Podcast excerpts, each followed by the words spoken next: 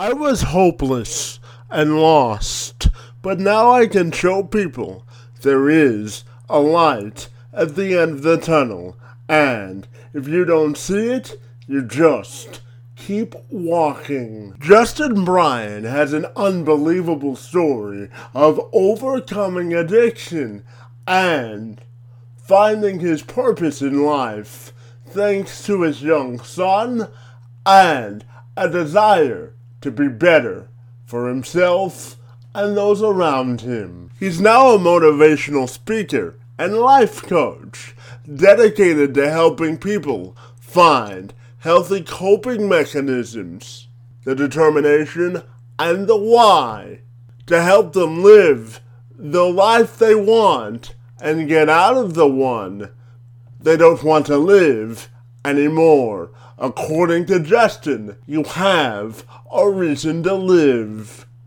He joined me this week to share more of his transformational journey and to inspire others to make a positive change. I'm Kevin McShan. Let's have this conversation.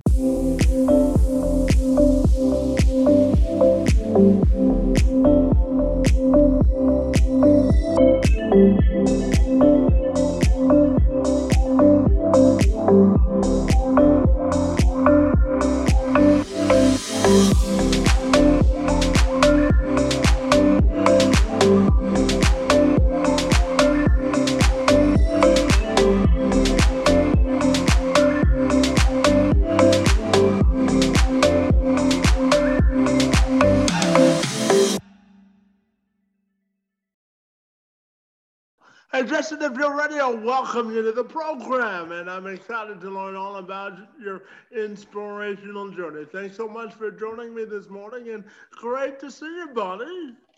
Oh, it's good to see you, too. Thank you for inviting me to be part of your podcast and share my journey. Absolutely, and I wanted to start our conversation by you giving me sort of an overview of your life, because I know that you've had an interesting journey, and you tell people if they don't see their path in life to keep walking. So can you tell me about your life's journey and how it made you into the person you are today? Yeah, absolutely. Well, you know what? It started off good, man. But, you know, in high school, I really started to, compare myself to other people. I started to lose confidence in myself. And I just didn't see myself as worthy. And, you know, that kind of transpired throughout my life. And, you know, if people were to look at me or tell me in high school, it was like, hey, Justin, you're going to be depressed.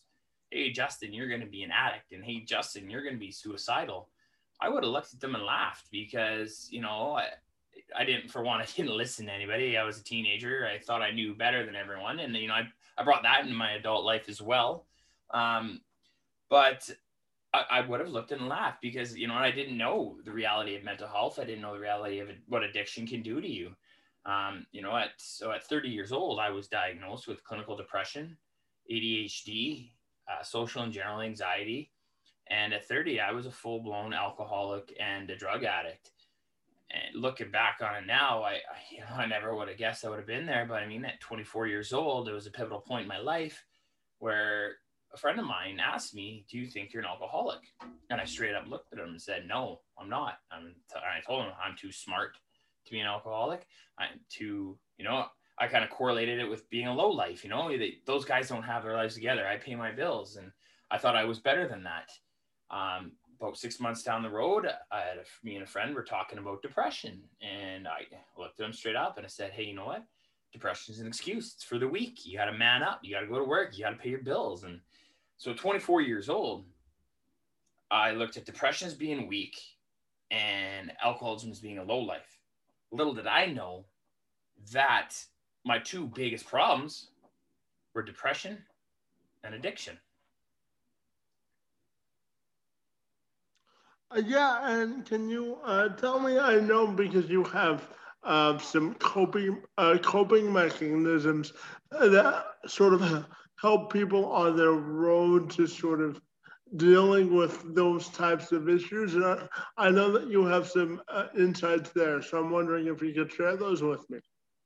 Yeah, I would love to. Well, for me, it was a very long journey because, you know, I ended up becoming suicidal. I actually became an organ donor because I was preparing my body to die. I got kidney flesh from my livers and my liver and, or sorry, I got kidney flesh from my kidneys and milk thistle from my liver. So I could put my body in a state where it was good enough to donate to somebody else because I just didn't see my worth. But, you know, my biggest thing I found along my way was, you know, I found the power of why. So throughout my process of trying to get better, like I didn't start to get better till 28. It took me 6 years of actively trying to quit drinking, you know, getting help. I've been over 100 doctor's appointments. I spent 45 days in rehab, or 70. My son could have somebody that would grow up with a father that could take care of him. But eventually I started looking at him, like thinking, I'm like, man, you're like, what if I get better for him? Like, if I get better for him, I get better for me. If I get better for me, I can help other people. Now, a lot of people are going to say, you got to do it for yourself. And I agree. But if you can't do it for yourself, if you're struggling to do it for yourself because you just don't love yourself or see your worth, you got to find a reason. And when you find that reason, it eventually comes back on you. So I found that reason and found my son. And so I went back to rehab. But in rehab, I went twice. The first time I went for the wrong reasons to get out of town. I started drinking again after. But the second time I went to power of why.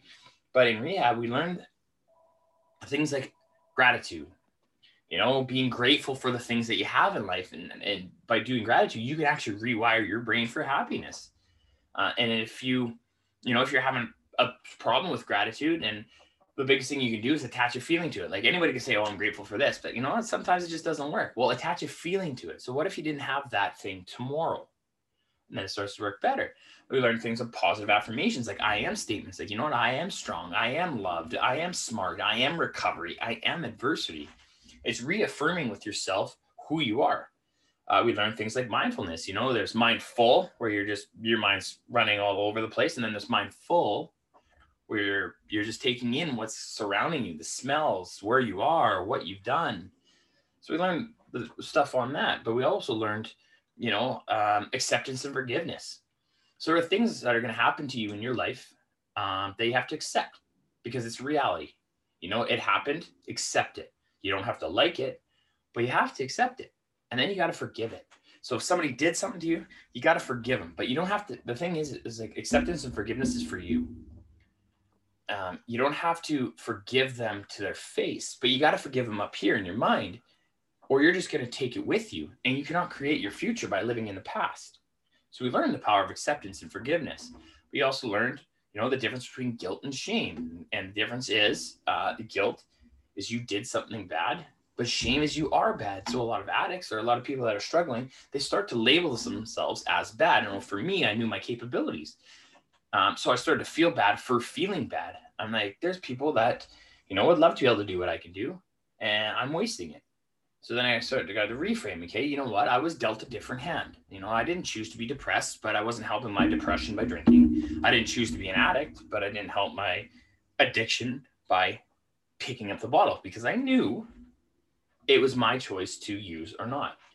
So you get to learn things on coping mechanisms like that. But there's also things like, you know, going for a walk, eating a healthy diet because you are what you eat. Like if you put sugar into your body, you know, sugar can depress you. It can make you lazy, and then you're a lazy thinker. And then 25% of your glucose levels that you put in your body go to your brain.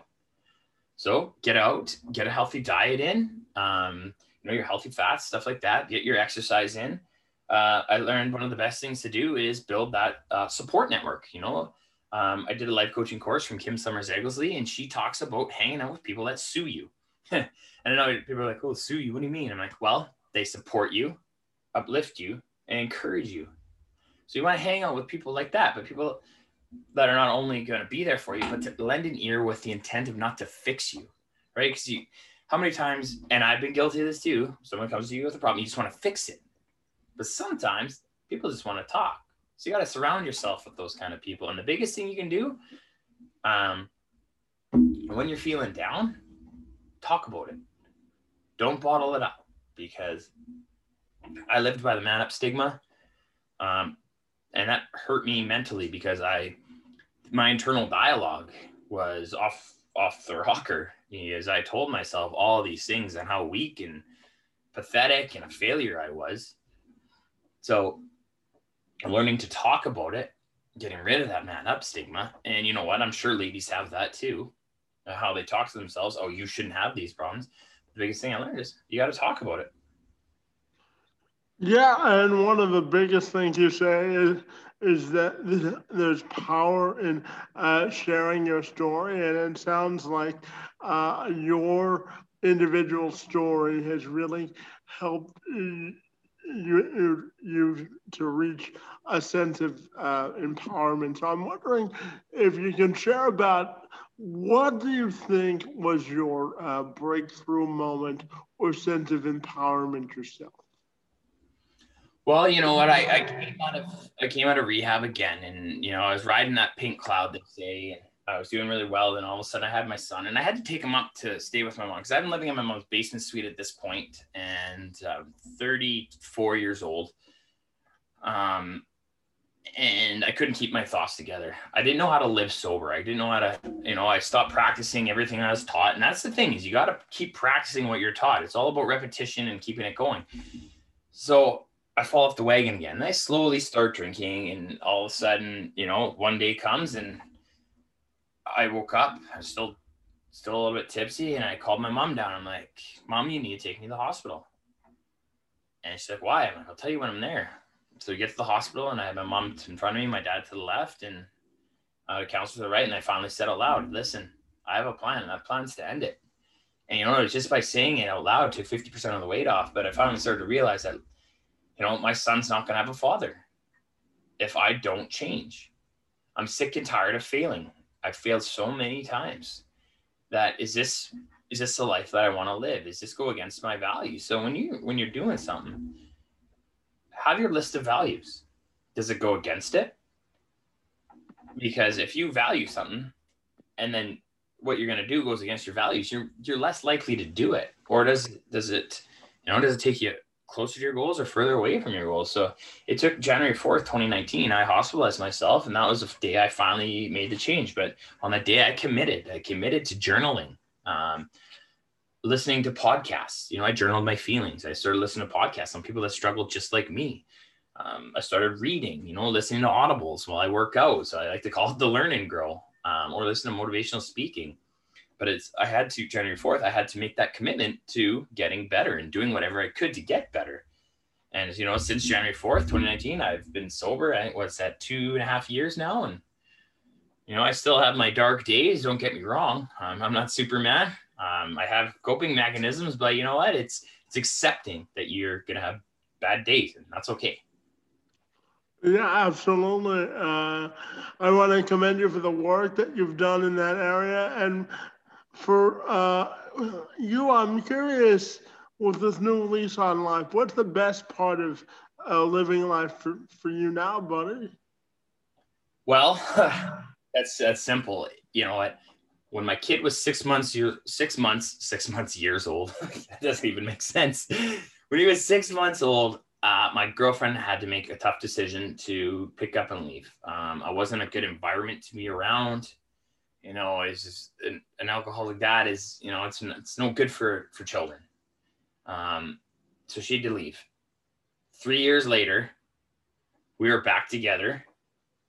I get to see her and my son every single day. I got to coach him this year in hockey, soccer, and baseball. We have another child on the way, but I had to earn it.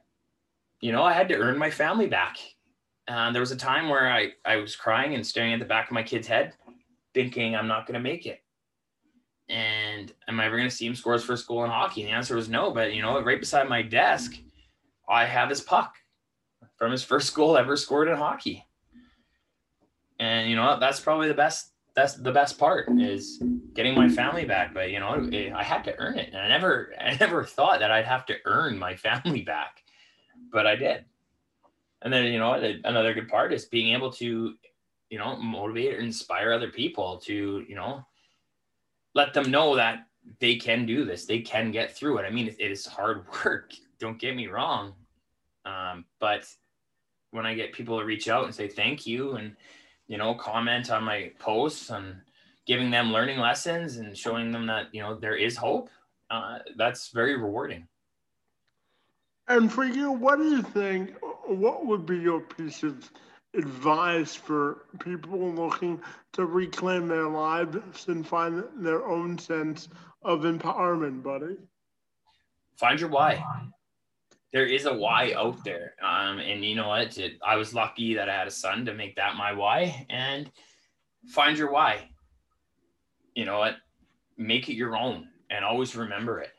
But remember that, you know, if you don't see light at the end of the tunnel, you just must keep on walking, because eventually it will be light. After every night, the sun does rise. After every rain, the sun will show up. You got to be patient, but you got to put in the work. And remember that you are somebody, and that you must love the person staring back at you. Yeah, and to that point, how important do you think it is to celebrate every win that you have when you're attempting to recover? It's extremely important. I didn't really realize the importance of building up those small wins, because, you know, everyone thinks that you got to go do this grand old big thing and you have to make it happen. But it's those small wins along the way that is going to prepare you for the big win when you get there. So if you're becoming sober, one day at a time, you know, if you're usually in your bed 7 days a week because you're depressed, okay, if next week you're in bed 6 days, one day, that's a small win. Then it might go to 2 days, you're getting up. Goes to 3 days. It comes, then you're all of a sudden, you're 7 days out of your house, and that's the big win. So stack those small wins. Absolutely. And Justin, I'm curious to ask you about your own personal and professional legacy. How do you think you want that to be defined, Bud? Well, I want to be the guy that's known to make everybody smile. You know, it's wherever you go, you make people smile. Or, you know, I would love it if someone came up to me and just said, you know, because of you, I didn't give up. Yeah, absolutely. And how can people get connected with you if they're so inclined to do that? Well, I have a website, www.justinbrian.com. There you can access me as a coach or a speaker. I do have a 12-week personal development program called the Stronger You Project, where you work with me one-on-one for 12 weeks. It's essentially 14 weeks because you get an onboarding call and a graduation call, and you even get a certificate.